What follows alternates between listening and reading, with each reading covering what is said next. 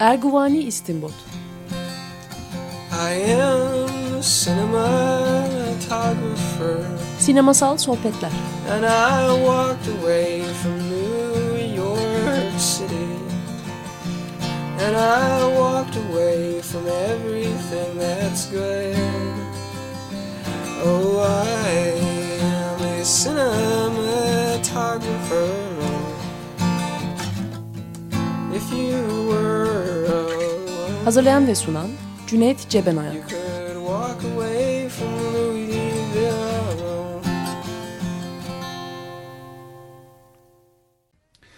Merhaba Açık Radyo 94.9'da Erguvani İstimbot programındayız. Ben Cüneyt Cebenoyan, konuğum Mehmet Açar'la birlikte bugün David Lynch'in e, Lost Highway, Kayıp Otoban filmini konuşacağız. Hoş geldin Mehmet. Hoş bulduk. E, bu arada açılışta e, bir şarkı dinledik David Bowie'den I Am Deranged. Bu filmi de açan ve de kapayan şarkı. Onun için e, bununla başladık. Evet, senin için ne anlamı var? Blue, e, Blue evet nereden çıktı? Lost Highway, Lost Highway'in diye şey yapayım. Çünkü sen bayağı önem verdiğin bir film olduğunu biliyorum. E, bir de şunu da hatırlatayım. Biz e, programımızda spoiler vermekten falan kaçınmıyoruz. E, programın e, konu edindiği filmi dinleyicilerin e, seyretmiş olduğunu varsayıyoruz. Ama böyle bir kısa bir özette geçiyoruz ki hani yeni seyretmemiş olanlar için bir hatırlatma olsun babında. Böyle ama istersen deminki soruyla devam edelim. Ondan sonra filmin konusuna geçeriz. İlk seyretimde çok beğenmiştim. Hı hı. Hemen de yani o bir hafta içinde de sinema dergisine eleştirisini yazmam gerekiyordu. Yazdım. O eleştiride yayınlandı. Fakat bir hep bir eksiklik hissettim. Yani o eleştiride bir eksiklik var. Benim o filmi bir kez daha seyretmem gerekiyor. Ee, David Lynch'in filmlerini biraz böyle e, gündüz düşü gibi e, uykuyla uyanıklık arasındaki bölgede geçen filmler gibi çektiğini zaten biliyordum. Hı hı. E, bunların bir kısmının e, düş yani öyle bir algı yarattığını da biliyordum. Buñuel'le, Louis Buñuel'le olan akrabalıklarını falan filan da biliyordum ama e, yine de yani tek seyredişte bir şey yazmam gerekiyordu. Hep aklımda vardı o filmi bir kez daha seyretmek. Ondan sonra bir kez daha seyrettiğimde hakikaten onun e, filmin yapısı çok e, değerli bir film olduğunu hakikaten daha böyle keşfedilecek şeyleri olduğunu düşündüm. Bölümleri olduğunu düşündüm. Sonra yıllar sonra Mulholland Drive'ın e, analizini yaptığım bir e, dersten sonra bir arkadaş geldi bana dedi ki katılımcılardan birisi keşke Lost Highway'de yapsanız dedi. Çünkü dedi Lost Highway daha böyle kendini ele vermeyen bir film dedi. Mulholland Drive haklısınız dedim. Hakikaten Mulholland Drive matematiksel olarak daha mükemmeldir. Lost Highway e, şeydir yani David Lynch'in çekmecesinde saklıdır birçok şey. Lost Highway'deki bir takım gizler Evet. e, Lynch'in çekmecesinde sadece kendi bildiği şekilde saklıdır. Lo- Mulholland Drive'i çözersiniz Evet. matematiksel olarak. Birinci yarı, ikinci Evet, yarı diye evet, ikiye evet. ayırıp e, Her şeyi çıkar Mulholland Drive'da. Çıkar, evet. Ama Lost Highway'de o yüzden ben Lost Highway'e bir kafayı taktım. Böyle ondan sonra onu çözdüm ve e, bu yeni e, açtığım e, Mithat Alan Film Merkezi'nde açtığım yeni seminerde de Lost Highway'i baştan sona bir e, analiz e, zini koydum. Benim için de iyi oldu. O analiz beni de geliştirdi. Ve hatta yani ilk beş e, şey diyeyim Cüneyt, e, beş seminer sonunda tam olarak her şeyiyle tam olarak çözdüm. Yani küçük ayrıntılarına kadar varana kadar diyeyim. Genel yapısını çözmüştüm. Fakat küçük ayrıntılarına kadar belki tam çözmesi beş semineri bulmuştur. Öyle ben de her her yeni seyredişimde sanki sıfırdan seyrediyormuşum gibi oluyorum. Çünkü öylesine garip bir film yani öylesine tuhaf e, unheimlich Almancasıyla bir film. E, konusunu anlatmayı becerebilir miyiz sence? Valla aslında beceririz. Caz müzisyeni, Evet. güzel bir kadınla evli. Rene. Evet. E, fakat karısını kıskanıyor. Fred değil mi karısının, adamın adı evet? Fred. Karısının kendisini aldattığını düşündüğüne dair bir takım sahnelerimiz var. Andy ile. Evet. Sonra birden eve şeyler gelmeye başlıyor. Kasetler, video kasetler gelmeye başlıyor. Video kasetlerin bir tanesi evin dışı. İkinci video kaset evin içi. Üçüncü video kaset ise yatak odası. Sonra da karısı bir cinayete kurban gidiyor. Polisler de direkt olarak onu yakalıyorlar. Zaten kasette biz karısının paramparça edilmiş bir halini görüyoruz. Evet. Ve Ee, başında da bu duruyor. Fred evet. duruyor. Ve ben yapmadım diyor. Ben yapmadım diyor. Ve o an seyirci içinde aslında sinemasal mantığı takip edersek seyirci de yaptığını görmüyor. Görmüyor evet. Hatta o ana kadar o kaset kasetleri gönderen e, kişiden şüpheleniyoruz. Kasetleri gönderebilecek bir kişi de var elimizde. Böyle yüzüne beyaz makyaj yapan bir Hollywood partisinde karşısına çıkan aynı zamanda da rüyasında karşısına çıkan böyle demonik diyebileceğimiz bir tipik bir kötü adam figürü. Evet. Yani şeytansız bir figür.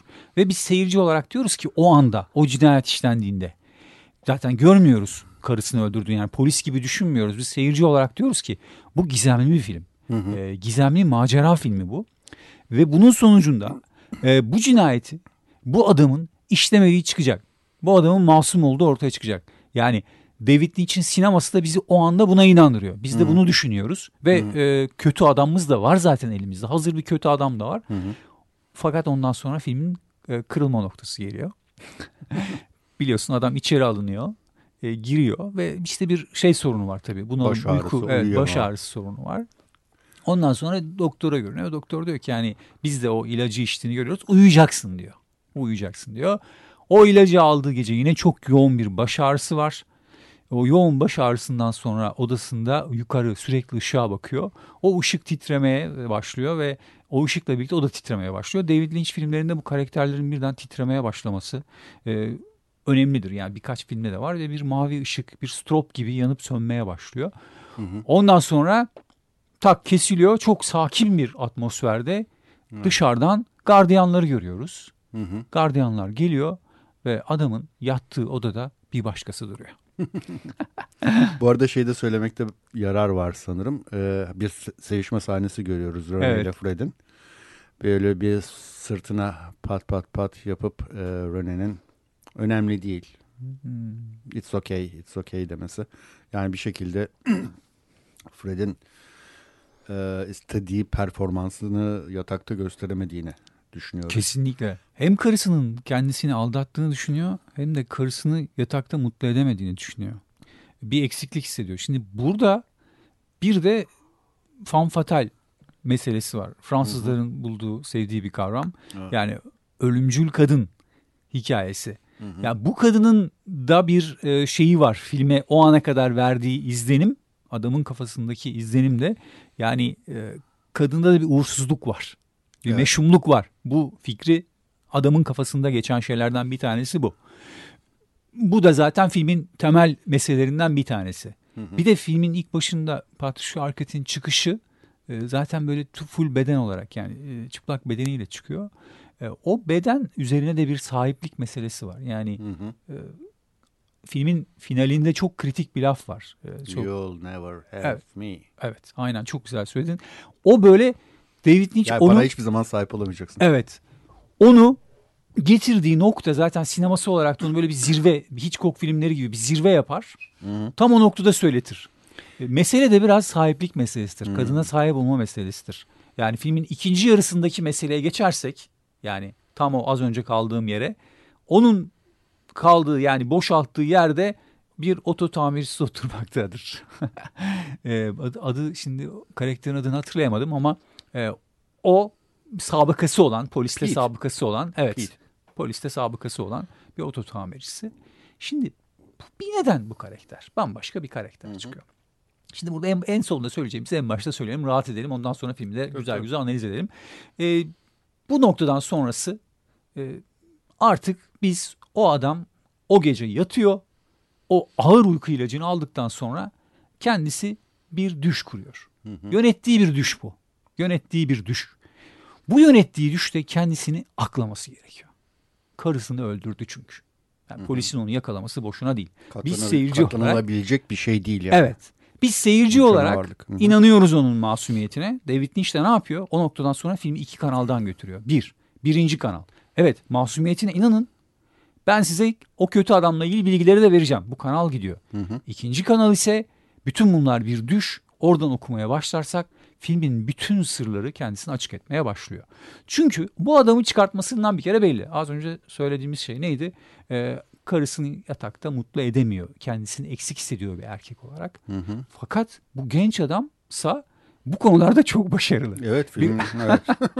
Hemen- Hatta polisler bunu birkaç kez dile getiriyorlar. Yani Evet. ne kadar çok bu adam cinsel ilişki kuruyor şeklinde. Evet.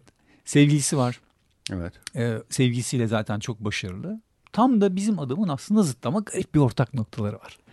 Mesela e, Dick Laurent diye bir karakter var. Filmin ilk Hmm. böyle başlar zaten. Dick Laurent öldü mü? O kendi evinde birisi gelir onu duyar. O sonunda tekrar oraya bağlanacaktır. O Dick Laurent karakterin e, gelir tamirci olarak. Yani onu çok böyle över. Yani sen bu şehrin en mükemmel tamircisin der. Sonra bir şey daha söyler. Sendeki kulaklar kimsede yok der. Şimdi caz müzisyeni de müthiş kulakları var. Hmm. evet. Aynı karakter. zamanda e, onun da kulakları müthiş. Onun kulakları müthiş çünkü motordaki en ufak bir sesten arabanın sorununu anlıyor. Evet.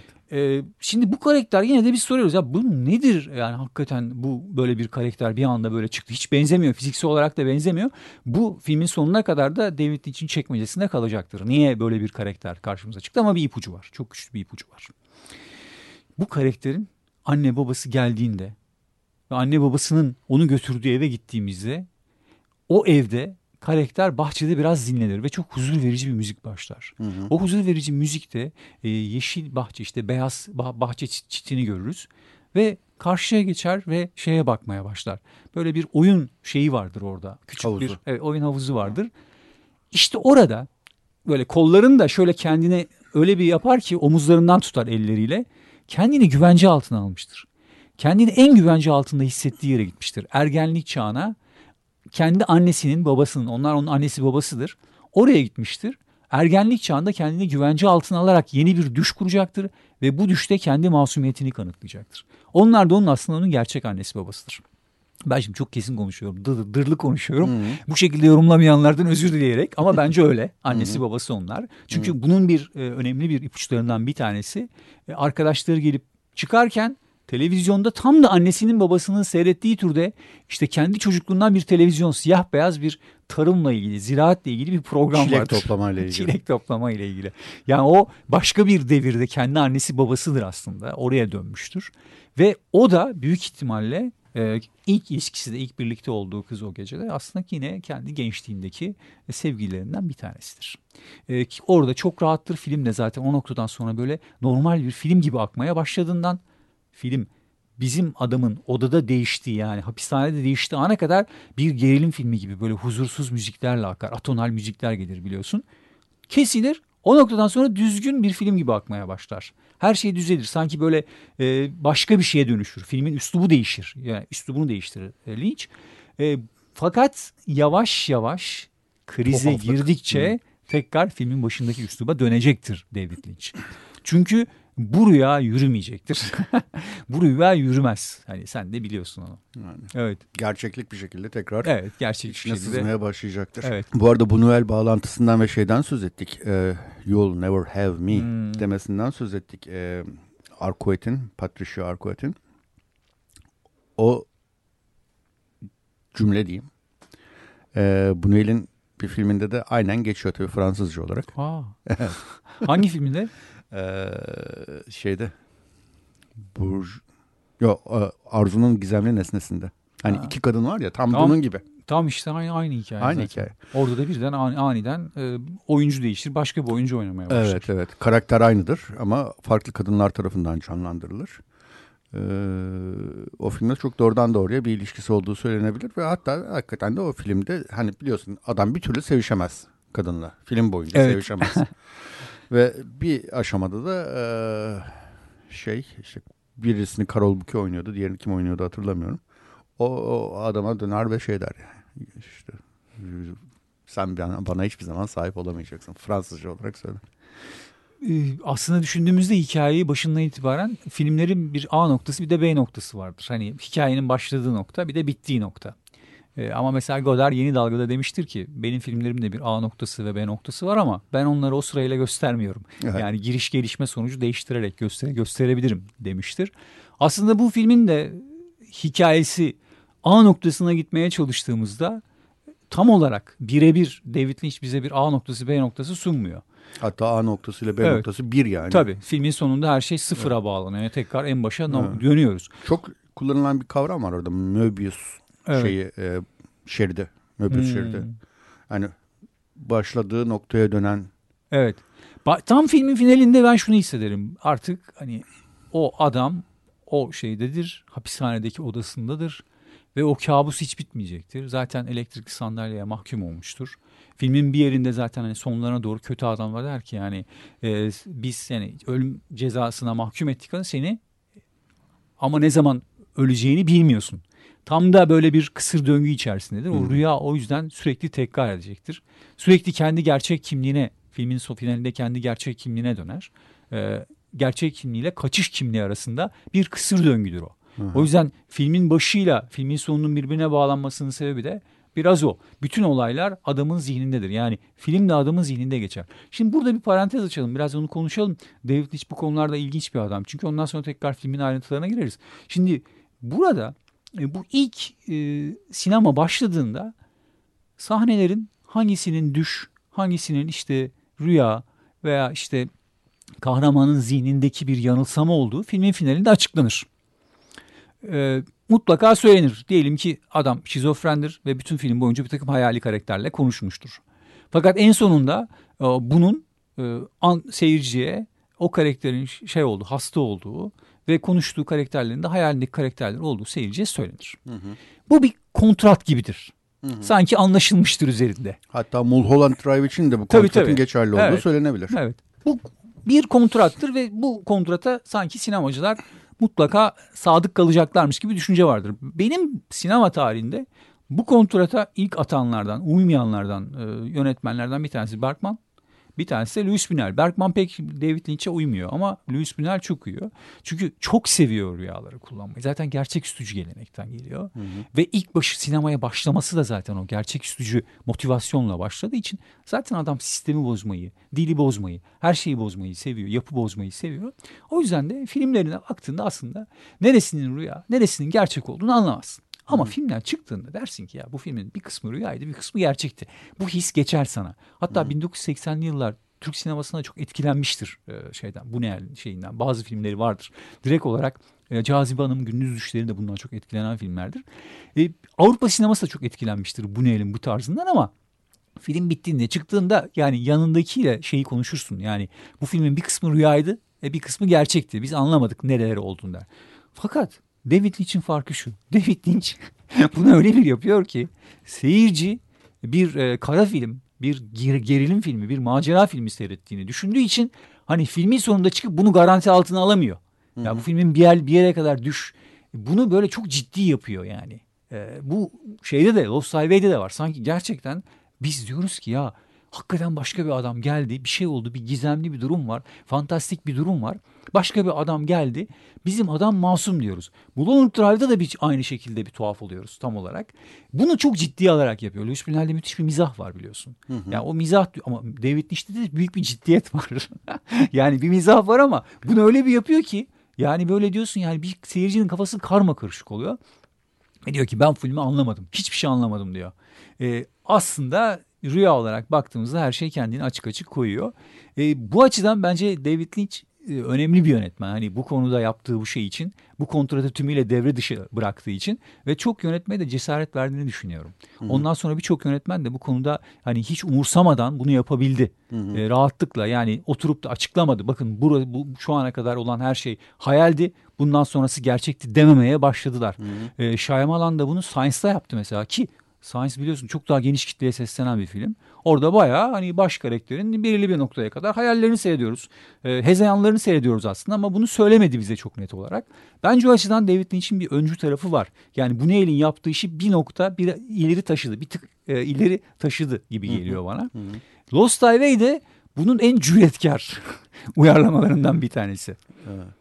Şimdi mizah e, dedin de aklıma benim bana komik gelen iki sahnesi var. Var var şey, aslında. Çok Lost komik Highway'in. sahneler var. Evet. Evet. Birisi şey hatta bayağı böyle Tarantino-esk falan da buldum. Ee, Mr. Eddie. Hmm. Hani e, arabasıyla işte gidiyorlar. Hatta Mulholland Drive'da gidiyorlar Evet, sanırım. Mulholland o yoldan Mulholland Drive.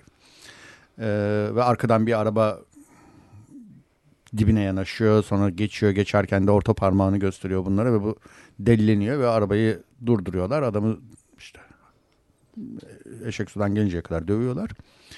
Ve o sırada bir söylev veriyor şey Mr. Eddie. İşte arabaların birbirlerini ne kadar mesafeyle takip etmeleri gerektiğini, aralarındaki hız işte bilmem kaç kilometre ise aradaki mesafenin şu kadar olması gerektiğini, yılda kaç kişinin trafik kazalarında öldüğünü falan böyle son derece e, e, kuralcı bir e, ne bileyim ben bir Tabii, tabii. hukuk adamıymış gibi Evet, konuşuyor. Halbuki kendisi mafyanın Allah'a yani kendisi kuralsızlığın Çok Ee, çok ince bir mizah var. Çok evet. haklısın. Çok komik bir şey var. Bir orası çok komik ve çok da Tarantino-esk geldi bana neden sonrası. Yani böyle şeyleri hani şeyin kötü adamları. evet. Tarantino'nun kötü adamları böyle konuşmalar yaparlar diye. Vallahi aslında şöyle diyelim Tarantino'nun da bütün adamları, kötü adamları, konuşan bütün kötü adamlar aslında Tarantino'nun kendisidir. Evet tabii. Yani Tarantino'nun zihin tiyatrosunda geçer aslında her Evet. şey. Yani o bütün karakterler hangi tarihsel dönemde olursa olsun konuşan biraz da Tarantino'nun kendisidir. Tabii, tabii. Şimdi burada da aynı şey var aslında. Çünkü neden dersen burada da konuşan yine karakterin kendisi. Çünkü karakter çok sivil, medeni bir insan. Hani belli ki hayatı boyunca e, hep o kurallara uymuş. Yani takip kurallarına uymuş. Yani caz müzisyeninden bahsediyoruz. Ya o- Fred'den mi Fred'den bahsediyoruz. Fred'in rüyasında böyle bir karakter. Neden Aha, çıktı? aha. Ben şimdi rüyanın ötesine geçtim. Eyvallah. Hani neden böyle bir şey var? Çünkü Eyvallah. o sahnede e, Fred yer değiştiriyor bence onunla bir Aha, anlamda. aha. Çünkü Freud der ki hani rüyamızda bazen gördüğümüz bir başka kişi de aslında biz olabiliriz. Hı hı hı. Kendi bir sorunumuzu, kendi bir meselemizi bambaşka bir kişi üzerinden halledebiliriz. O bambaşka bir kişi çıkabilir. E, burada o karakter hakikaten hepimiz araba kullanırken çok rahatsız oluruz. Arkadan takip mesafesinin uygulanmamasından. Bizim e, çocuğumuzun kendimizin o güvence altına alınmamasından çok rahatsız oluruz. O insanlara karşı hep bir öfke duyarız. Hı hı. Hiçbir zaman o öfkeyi ama açığa çıkartmayız. Çünkü biz siviliz, yapmayız bunu. Şiddete de başvurmayız. Fakat buradaki karakter hem son derece düzgün şeyler söylüyor. Düzgün kurallar, bizim de savunacağımız kuralları söylüyor. Fakat e, öfkesini ve şiddetini, kontrolünü kaybediyor. Hı hı. Ve korkunç adamı gereksiz yere aşırı derece dövüyor. Şimdi Fred'in meselesi de bu zaten. Yani o da karısıyla ilgili meselede kendisini kaybediyor. Hı hı. Bir anlamda karısını da aşırı derecede şiddet uygulayarak, çok büyük bir şiddet uygulayarak öldürüyor. Kontrolünü kaybediyor hem o olayı, olayla ilişkili hem de bir taraftan e, dediğim gibi kendi meselesiyle ilgili. Hı hı. E, İkisi de aslında her şey yani filmdeki o şey sahnesi her filmdeki bütün rüyalar rüya şeylerinin hepsi uyu, uyuyor. Bir bütünlük arz ediyor. Ayrıca şöyle bir bütünlükten de söz edebiliriz değil mi? Yani Fred'in yaptığı müzik atonal ve son derece kuralsız bir müzik. Ee, tamamen e, hiçbir duygula, duygularına hiçbir sınır koymadığı açık bir şekilde e, çığlık çığlığa bir saksofon çalıyor adam. Ama evine bakarsan evi ne kadar burjuva bir ev. Yani her şey yerli yerinde minimal. Hiçbir aşırılık yok. Hiçbir hani müzisyen ne bileyim ben müzisyen deyince akla ne gelir işte uyuşturucu içer orada bir bilmem ne vardır burada bir bilmem ne vardır içilmiş bira kutuları dağılmış hiç öyle bir ev değil Evet. son derece son derece düzgün bir evde ama yaptığı müzik son derece dağınık bir müzik son derece kuralsız bir müzik Evet. Bir de oradan e, ilk gece biz e, işte onu kendi e, mekanında çalarken gördüğümüzde o senin dediğin o müziği çalıyor ve hakikaten e, saksafon, tenor saksafon çalıyor. Evet. Aynı atonal bir müzik yapıyor. Orada da de, yani bir solo var ve o solo sırasında da zaten ışıklar yanıp sönmeye başlıyor. O ışıkların yanıp sönmesiyle tam o hapishanede rüyaya geçiş aşağı yukarı birbirine çok yakın çok benziyor. evet. Ondan sonra da bu e, her şeyin zaten filmin matematiğinde önemli bir şey o müzik. Her şey yolunda gidiyor ya bizim bu yeni oto tamircisi için. Her şey çok yolunda giderken birden bir gün e, orada radyoda bu müzik çalmaya başlıyor. evet O araba tamir gece, ederken evet Hı hı. araba tamir ederken ve diyor ki yani lütfen bunu kapat diyor orada öteki çalışana. Lütfen bunu kapat. Dayanamıyorum bu müziğe ben diyor. Dayanamıyor müziğe çünkü o müzik onun kendi geçmişinden, kendi gerçek kimliğinin e, simgesi o müzik. Onun kendi müziği, kendi çaldığı müzik, kendisine ait bir müzik ve kendi kimliğine dayanamıyor orada. Dayanamadığı şey kendi kimliği. Zaten ilk orada huzursuzlukların başladığı nokta orada başlıyor. Zaten rüyayı, bütün rüyayı incelediğimiz zaman rüyanın bir her şeyin yolunda gittiği bölüm var. Sevgilisiyle birlikte. Sonra karısı geliyor. Onu konuşalım şimdi. karısı geliyor ve karısı nasıl geliyor? peki o zaman bir müzik evet değil mi? Tam da onun geldiği Evet, zamanki müzik. Evet. Tamam Lou Reed'den dinliyoruz e, That Magic Moment.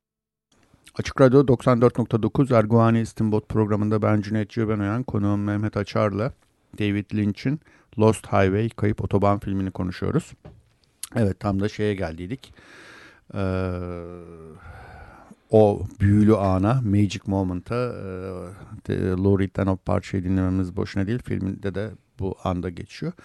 Ee, şeyin e, Fred'in ya da artık yeni adıyla Pete'in eski karısı Rene ile ya da yeni adı Alice'le ve artık Dick Laura'nın e, metresi diyeyim. Evet. Dick Laura'nın metresi olarak karşımıza Evet, çıkıyor. evet. Rüyasında. Rüyasında. Rüyasında karısı Dick Laura'nın sarışın metresi olarak geliyor. Evet. Gerçek karısının e, saçları kızıl ya da kahverengi. Yani daha koyu bir renk. Siyah. Evet siyah haklısın. Burada ise sarışın olarak geliyor karşımıza. E, ve başka bir isimde geliyor ve Dick Laurent'in metresi olarak geliyor. Yani ona tümüyle dışında başka bir erkeğin e, kadını diyebileceğimiz bir şekilde geliyor. Ona bir mafya babası dersek Evet, babanın evet, karısı da diyebilir miyiz? Tabii aynen öyle. Aynen öyle aslında. Yani kendi karısı aslında Tabii. babası annesi bir anlamda. Evet. O Yani- da o. Bu, bu enteresan bir yorum. Hani ben bunu mesela şeyde yapmıyorum hiç. Yani bu, bu, Bu şekilde Tam düşünmemiştim. Freudian ödipal karmaşa Evet, evet, e, modeline ilginç. göre. Belki Lynch'in bile farkında olmadığı bir ayrıntıdır ama sonuç olarak mafya babasının e, metresi olarak karşısına geliyor. E, ve onun için tümüyle e, başka birisi, bir yabancı. Hı hı. Ve bu müzikle tam da aslında iki karakterin yani o oto tamircisi gençle caz müzisyeninin hayatlarının ilk çakıştığı an o an oluyor. Yani bir e, ortak bir nokta var. E, siyah saçlı kadın sarışın kadın oluyor ve o kadın ona daha ikinci görüşte ilk görüşte aşk oluyor ve bu tamamen bir cinsel çekim yani bir yıldırım aşkı gibi bir şey yani ve bu yıldırım aşkının içerisinde cinsel çekim çok yüksek ve ilk önce kadın hemen o akşam e, yani geliyor ziyaret ediyor ve daha geldiği andan itibaren zaten niyet çok belli yani ondan çok hoşlandığı belli oluyor ve hemen aralarında o gece bir e, birlikte oluyorlar. Bir motele gidip birlikte oluyorlar. Şimdi bu da rüya gibi. Tam da rüyalar gibi. Yani bu Kafka'da da vardır. Hani Kafka'da da ben çok rüyaların etkisi olduğunu düşünürüm. Birden işte çamaşırcı kadın vardır. Konuşma olur. Ondan sonra o birden onun içerisinde birden bir cinsel bir ilişki e, olabilir aniden. Bu filmde de böyle aralar atlanıyor Cüneyt. Yani yemeğe falan çıkmadan. Yani çünkü tam da bir rüya mantığıyla direkt o gece ilk tanıştıkları gece zaten birlikte oluyorlar. O sahneyi alıp e, bir de ilk e, gece birlikte geçirdikleri gece yataktaki sahne iki sahneyi karşılaştırdığımızda aradaki fark muhteşem. Çok büyük bir fark var. Bir tanesinde karısını mutlu edemeyen bir erkek var. Ötekisinde ise e, birlikte olduğu kadını çok mutlu eden bir başka erkek var. Cinsel performans açısından diyelim. Yani potans potans. Evet aynen öyle. E, bu zaten karakterin ana sorunlarından bir tanesi oldu. Orada çok açığa çıkıyor. Bunun bir rüya olduğu ve rüyada kendini mutlu etmek istediği çok bariz bir şekilde ortaya çıkıyor. Şimdi bu zirve noktası. Zirve noktası artık hani e, kendisi açısından da her şey tamam mükemmel gidiyor. Rüya her şeyle mükemmel gidiyor. Fakat tabii ki bu bir rüya ve sonuçta kendi gerçek kimliği çıkacak. Kendi gerçek kimliğinin çıkmasında vesile olan şey tekrar o fanfatal meselesi oluyor. Bir anda karısı bu rüyada o e, 40'lı yılların filmlerindeki bildiğimiz fanfatale, uğursuz, meşhum kadına dönüşmeye başlıyor. Ve onu kontrolü altına alıyor. E, o kontrolü altına alarak ona suç işletiyor. Bu tam 40'lı yılların e, şeyleri, filmlerinde gördüğümüz hikaye. Hatta kılık kıyafeti de Evet, öyle evet. mesela leopar desenli Evet. bir mont giyiyor falan yani. Ee, sonra çok klasik e, bu yine Fan Fatal filmlerinden alınma bir sahne var. Çok yakın plandan dudaklarını kırmızı Evet. dudaklı yani böyle rujlu dudaklarını görüyoruz. Parça parça görüyoruz. Gözlerini görüyoruz böyle son derece şey onların hepsi çok sinemasal e, stilize sahneler. Yani gerçekçi sahneler değil. Çok garip bir ışık o. Ve orada hani kadın bir tür e, fanfatele dönüşüyor ve adamı suça doğru çekmeye başlıyor. Yani orada da yine e, kadını suçlayan bir şey al- alıyor, e, tavır alıyor. Yani kadın suçlu her şeyin sonunda. Şimdi burada bu filmde aslında e, biraz David Lynch'in e, bütün filmin özüne baktığımızda aslında saplantılı bir aşk hikayesi. Ve o saplantılı aşk hikayesinin kadının e, cinsel bağımsızlığıyla baş edemeyen e, bir erkeğin e, uyguladığı şiddet. Filmin özü bu aslında düşündüğünde. Yani sahip olamıyor, e, bedenine sahip olmak istiyor. Tam bir hastalıklı bir zihni o, hastalıklı bir erkek zihni o. Ve bu hastalıklı erkek zihni de tam da böyle bir kurgu üretiyor. E, kadın kötüdür kurgusunu üretiyor. Kendisini aklamak için. Ee, sadece o cinayeti değil ondan önceki hayatını da aklamak için. Hep kadını suçlu bulmak için. Böyle bir derdi var. Bütün filmde Mulholland Drive'da da dikkat edersen o da aslında bir aşk hikayesidir. O da saplantılı bir aşk hikayesidir. Eşcinsel Orada da bir aşk hikayesi evet orada. Hı hı. orada da yine bir e, vicdan azabı vardır. Yine çok ileri gittim ben bu saplantı meselesinde vardır. Burada da aynı şekilde ama buradaki hakikaten çok ileri giden bir durum var yani. Gerçi orada da e, kiralık katil Evet. tutuyor Hmm, e, şey. Evet. Naomi Watts'ın karakteri evet. bir kiralık katil tutuyor. Öldürmeye karar veriyor evet. sevgilisini Rita'yı. Evet burada ise erkek kendi kendi içindeki şiddet açığa çıkıyor. Hı hı. O şekilde öyle. Şimdi burada yine bir kritik sahne daha var. Bu sahnede de yine artık hani böyle bir, bir sürü sorunlar oluyor. Artık hani bir taraftan da hani filmin çok en ilginç, en hoş tarafı e, filmin o gizemli macera kısmı da sürüyor yani. İşte işin içine mafya babası giriyor. O başka şeyler giriyor. O kurgu devam ediyor. Hani bir e, 40'lı yılların kara filmleri gibi bizim adam bir takım cinayetler işleyecek. e, o kadınla birlikte kaçacak. İşte Dick Laurent'ten kaçacaklar. Mafya babasından kaçacaklar. Uzak, uzaklaşacaklar. Böyle bir kurgu var. Şimdi bu kurgunun e, kritik noktalarından bir tanesi eski sevgilisini yani kendi gençlik çağındaki sevgilisini terk edip e, Alice'le birlikte olduğu an. Hı hı. Şimdi bu an e, tıpkı bir oyuncu değişimi gibi bir şey vardır yani bir oyuncu gelir öteki oyuncu gider. Filmin ana imgesine dönelim. Lost Highway filmin başı David Bowie'nin şarkısı başlıyor. Biz e, sınırlı bir alanda yol görüyoruz ve bir yolda gidiyoruz. Karanlık bir yolda gidiyoruz. O rüya sahnesinde de aynı şekilde biz o gece o ilacı uyku ilacını aldıktan sonra Lost Highway'de kayıp otobanda gidiyoruz karanlık ve birden o karanlığın içerisinde e, bu oto tamircisi genç çıkıyor. Tıpkı bir oyuncu değişimi gibi. Onun arkasında o evi görüyoruz. Annesinin babasının oturduğu evi görüyoruz. Ve orada e, sevgilisini görüyoruz. Sheila. Sheila Evet Şila'yı görüyoruz. Şimdi işte orada bir kritik an var. Şila'yı terk edip Şila'yı terk edip e, Rene veya Alice'le birlikte olduğu an. İşte o da onun için kritik bir an. Yani kendi geçmişine baktığımızda kendi geçmişine de belli ki e, bir Sheila gibi bir kadını bırakıp e, Alice Rene'ye aşık olduğu bir an var. O an onun için bir dönüm noktası olarak görüyor kendi hayatında. Kendi hayatında belki masumiyetinin kaybı olarak görüyor. O evden e, kopuşu olarak görüyor.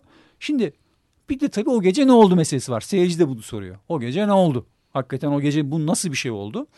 Burada bir gece işte hakikaten annesi babası bekliyor bunu evde. Çok ilginç bir ışıklandırma var zaten o sahnede. Annesi babası da yani tam da o soruyu soruyor. O gece ne oldu? Şimdi o sahne izle, izleyen, tekrar izleyenler görecekler ki aslında sorun şurada tam da cinayeti konuşuyorlar aslında. O geceden bahsettikleri şey cinayet aslında. Annesi babası o kadar kötü ki o kadar kötüler ki yani oğulların öyle bir cinayet işlemesinden duydukları o büyük sıkıntıyı o sahnede görebiliyorlar. Annesi babası konuşamıyorlar bile o gece ne olduğunu. Çünkü o gece aslında bahsettikleri şey oğulların işledikleri cinayet. Ve onun altında kalamamışlar. Zaten o sahneden sonra filmde de bir dönüm noktasıdır. Yani o da filmin ikinci dönüm noktasıdır. Ondan sonra artık o rüya hiç huzurlu olmaz. Çünkü annesiyle babasıyla yüzleşmiştir orada. Ve annesi babası o cinayeti kabullenememiştir kendi çocuklarının. O noktadan sonra film zaten iyice kontrolden çıkar. Yani filmin o birinci bölümü böyle yarı bir rüya gizemli gibi geçiyor aslında gerçekte geçiyor. İkinci bölüm böyle çok huzurlu bir öyküde gibi geçer. O noktadan sonra annesiyle babasıyla yaptığı o konuşmadan sonra artık film tam anlamıyla senin dediğin gibi atonal müziğe benzeyen bir filme dönüşür artık. Kurgusuyla, kamera kullanımıyla, her şeyiyle sürreel bir şeye dönüşmeye başlar. Çünkü o noktada annesi babasıyla yüzleşmiştir. Annesi babası demiştir ki yani sen o gece ne yaptın hakikaten? Biz konuşamıyorlardır bile. Ve orada anlar zaten e, artık hani yürümeyen bir şey olduğunu. Ondan sonra zaten başka bir noktaya doğru gidiyor film. Evet. Finalde tabii oradan hani e, finale doğru gelirsek e, o bir ev var. Bir de ondan o kadar çok tabii bahsedecek küçük ayrıntı var ki filmde. Yine o geçiş gecesinde her şeyin bir girdiği bir kulübe var biliyorsun. Evet. Geri evet. sarılıyor. evet. Şimdi bütün Yanan- e, evet. Ya da yanmaktan geriye Evet. inşa olan. Şimdi seyirci de diyor ki en başından zaten çok tipik bir sinema numarası o. Bütün sırlar bu kulübede. Her şey bu kulübede bizi bekliyor. Artık kadının uygun, kadının istediği planlar yapılıyor. Bütün planlar yapılıyor. Kadının Cinayetler planı da çok komik bir şekilde Tabii, aslında e, planını sunuyor. İşte yapalım mı yapalım falan. Ondan sonra kadın böyle ezberlemiş gibi böyle bir 7-8 cümle arka arkaya sunuyor. Sen şöyle yapacaksın ben kapıyı açık bırakacağım. Sen geleceksin adamdan içki isteyeceğim.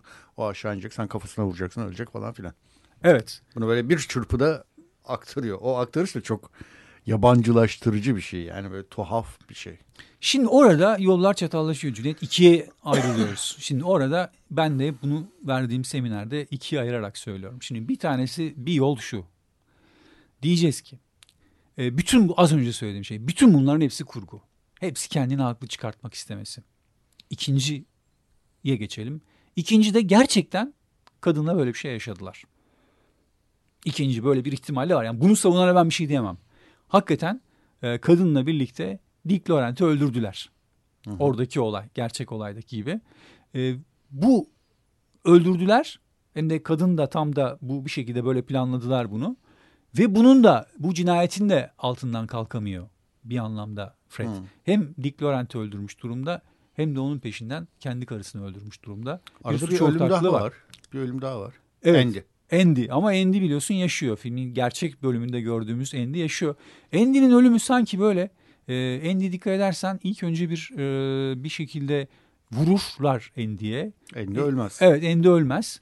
Fakat sonra Andy çok böyle stilize bir şekilde e, sehpaya böyle e, tam da hani e, böyle aslında çok zor olacak bir şey yani. yani insan kafatasının öyle o şekilde böyle kesilmesi çok zordur. Böyle çok düzenli simetrik bir şekilde kesilmiş bir şekilde ölür. O bence çok Andy'nin ölümü çok rüya gibi e, gösteriyor. Ama Dick Laurent'in ölümüyle Andy'nin ölümü arasında bir bağ var aslında. Dick Laurent'i de önce bayıltırlar ve arabanın bagajına koyarlar. Daha sonra arabanın bagajından açtıkları zaman Dick Laurent çıkar. Orada aynı bir kez daha. Çıkar, evet, evet Andy, Andy de aynı, aynı şekilde uyanır. Orada bir ikisi arasında paralellik var. Şimdi burada David Lynch de tabii bunu yapıyor. Ne yapıyor? Diyor ki hem bir e, iki tane yol. Bütün bunlar her şey adamın bir düşü. Bu da kadının fanfatal olarak görülmesi de adamın düşü. Ha bir de ikinci bir yol var. Kadın gerçekten fanfatalde olabilir. Gerçekten bu adamı e, bu cinayete ikna etmiş de olabilir. Çünkü bunun da iki tane yol açıyor. Şimdi David Lynch burada yine parantez açalım. Bir kere e, bu tip analizlerden çok fazla hoşlanmıyor. Bizim şurada yaptığımız analiz tarzlarından. E, diyor ki yani benim filmim bir bütündür. Bütün olarak seyredilsin. Çünkü o zaten sinemanın doğası ona göre böyle bir şey. Yani gerçekle e, düş arasında bir şey. Tam Hı-hı. da sinema böyle bir şey aslında. Yani giriyorsunuz karanlık bir salona. E, orada bir şey seyrediyorsunuz. Ve onun böyle birebir analiz edilmesinden hoşlanmıyor. Bunun e, birkaç kez de bu konudaki bütün analizlerin önünü kapatmak istiyor aslında. Ve DVD'lerde de filmin ilk başta DVD teknolojisi çıktığında yapım şirketlerine demiş ki lütfen benim filmlerimi sahne sahne seyretmesinler. Baştan sona seyretsinler. Bu çağda böyle bir şey uygulamak tabii ki mümkün değil. Ama böyle bir isteği olmuş David için. Bunu çok iyi biliyorum. Hoşlanmadığını da biliyorum. Hatta bu konuda Mulholland Drive'ın ve Lost Highway'in bu tür analizlerinden sonra çektiği filmde Inland Empire'da da e, kesinlikle kimin düşünde olduğumuzu bilemiyoruz. Hı hı. E, hiçbir şekilde anlayamıyoruz. Gerçekten kimin düşündeyiz, neyi yapıyoruz, neyi... Yani o, o, orada çözümlemeye çalıştığımızda Lost Highway ve Mulholland Drive gibi işin içinden çıkamıyoruz. Şimdi Mulholland Drive'de çıkıyoruz. Lost Highway'de hakikaten çıkamamızın sebeplerinden bir tanesi de budur aslında. Yani kadın gerçekten fanfatal mi değil mi sorusu. Çünkü Hı. öyle bir gelişir ki olaylar, öyle bir filmin üslubu da öyle bir noktada olur ki hakikaten Dick Laurent'i öldürdükleri gece sanki bir rüya değil de geçmişten hatırlanan bir anı gibi gelir. Tıpkı olmuş bir olay gibi gelir. Tam da Dick Laurent'i öldürdüğü gece çıkar o rüyasındaki o kötü adam. Demonik figür dediğimiz hani yüzünde beyaz e, mo, boya olan, makyaj olan adam tam da Dick Laurent'in olduğu gece çıkar. Şimdi aslında o adam yani ilk gece rüyasında e, karşısına çıkan tam da karısının yanında yatarken birden karısının yüzünde beliren o adam onun ikinci kişiliğidir. O bir rüya mıdır? Efendim? O bir rüya mıdır? E, ilk valla karısının çıktığı yer bence rüya. Tam da zaten ondan Ama gözler bahsederler. açık görülen bir rüya gibi. Evet, evet. Zaten o, tam onun karışık yani gündüz düşü kendi kontrol edebildiğim bir düş olduğu bir anda. Zaten orada o adam yani neden Fred masum diyor? Çünkü aslında o cinayetleri o işlemiyor. O adam işliyor. İçindeki kötü e, karakter içiyor. Kötü bir adama dönüşüyor o kötü adam işliyor onun yerine o cinayetleri. Tıpkı kendi evine kasetleri göndermesi gibi video kasetleri. Çünkü kendisi çekiyor o video kasetleri. Tabii, tabii. Ve bir başkasına dönüşüyor. Bir kişilik bölünmesi var orada. Gerçek anlamda bir kişilik bölünmesi var. İkinci bir kişilik çıkartıyor. Yani orada aslında bir hastalık adını artık e, onu daha bilim adamları koyabilirler. Biz koyamayız. E, ama bir ikinci bir kişilik çıkartıyor. O ikinci kişiliğin çıktığı yerde Dick Laurent'in öldürüldüğü yer. Çünkü Dick Laurent'i öldürürken kendisi caz müzisyeni, sanatçı olarak öldürmüyor. Başka bir kötü adam olarak öldürüyor. Ve o kötü adam karısını da öldüren o. Zaten bunu planladığını da biz eve gönderdiği video kasetlerden biliyoruz. Hı hı. Ee, ilk baştan beri yani yavaş yavaş arada bir boşluk oluyor. Kendisi gidiyor, Fred gidiyor ve yerine o kötü adam geliyor. Hı hı. Ee, o e, geçiş anında da zaten hani adam kulübenin başında duruyor. Burada buluşacağız eninde sonunda diyor. O adamla buluşmaya gidiyoruz. Seyirci ne bekliyor? O adam kötü adam. Gerçek anlamda cinayetler işleyen adam. Evet garip bir şekilde, ironik bir şekilde evet cinayetleri işleyen o adam. Ama o adam aslında Fred'in öteki karakteri hı hı. bir anlamda. İşte, Zaten o adam kendisini şöyle bir şekilde tanımlıyor. Sen beni çağırdın. Ben istenmediğim yere gitmem. Yani ya da izin verilmeyen yere gitmem gibi bir şey söylüyor. Hani evet. ilk karşılaştıklarında. Evet o da çok doğru. Aynen yani, dedin. Çünkü da... ben senim. Ben senim. Evet. Yani. Asla zaten hani e, yine rüyanın sıkıştığı noktalardan bir tanesinde e, o karakterin ortaya çıktığı an zaten hani rüyanın yürümediği, işlerin yürümediği anlarda ortaya çıkıyor.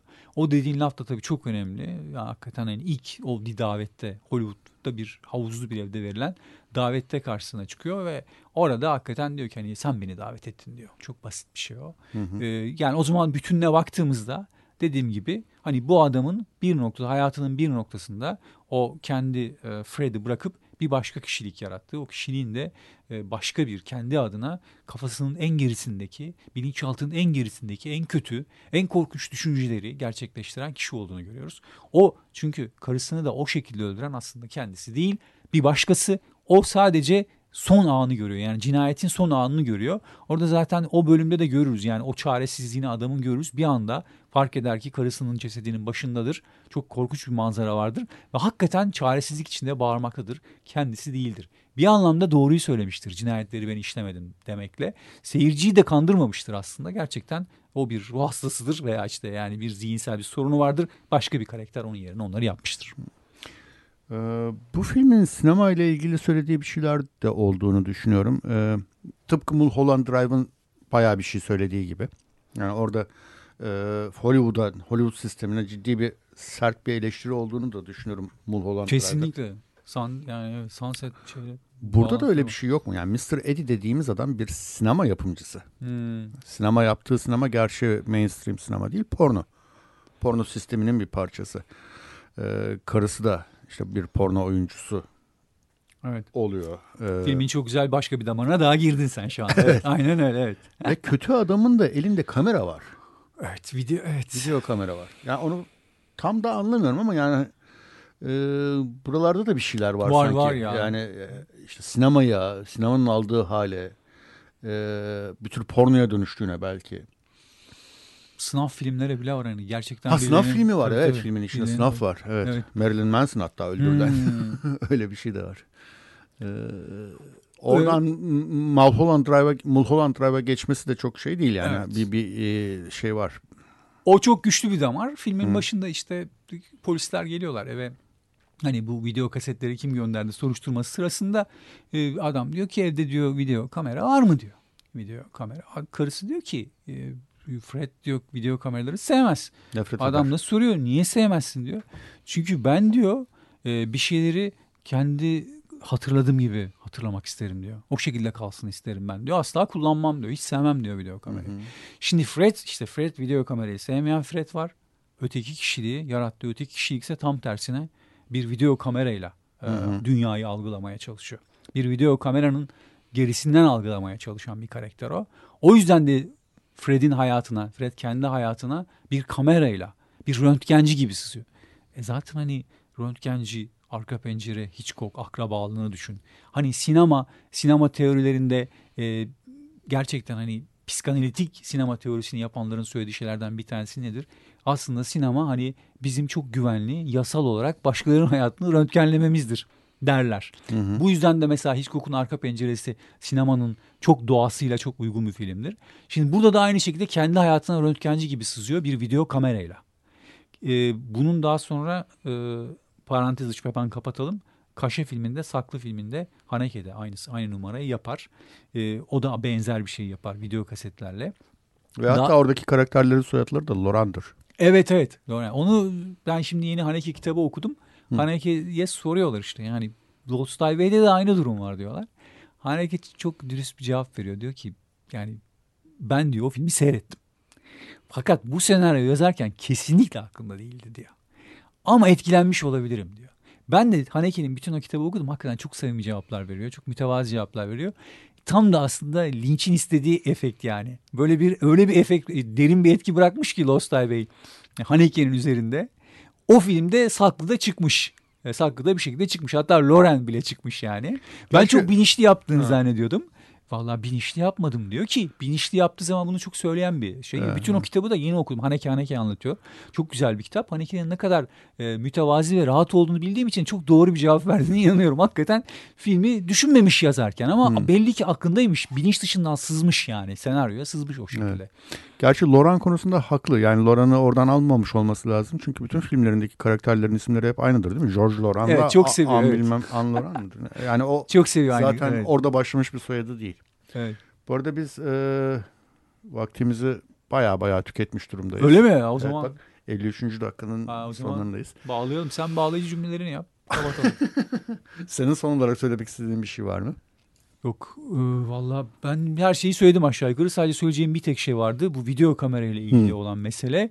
E, filmin sonunda e, o karakterle yüzleştiğinde o karakter ona video kamerayla bakar. Hı hı. O anda anlarız ki o bütün filmleri çeken de e, bizim adamdır zaten. Hı hı hı.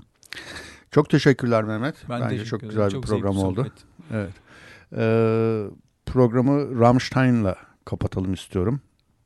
Rammstein'in Rammstein şarkısıyla. Ee, gelecek hafta görüşmek üzere. Hoşçakalın.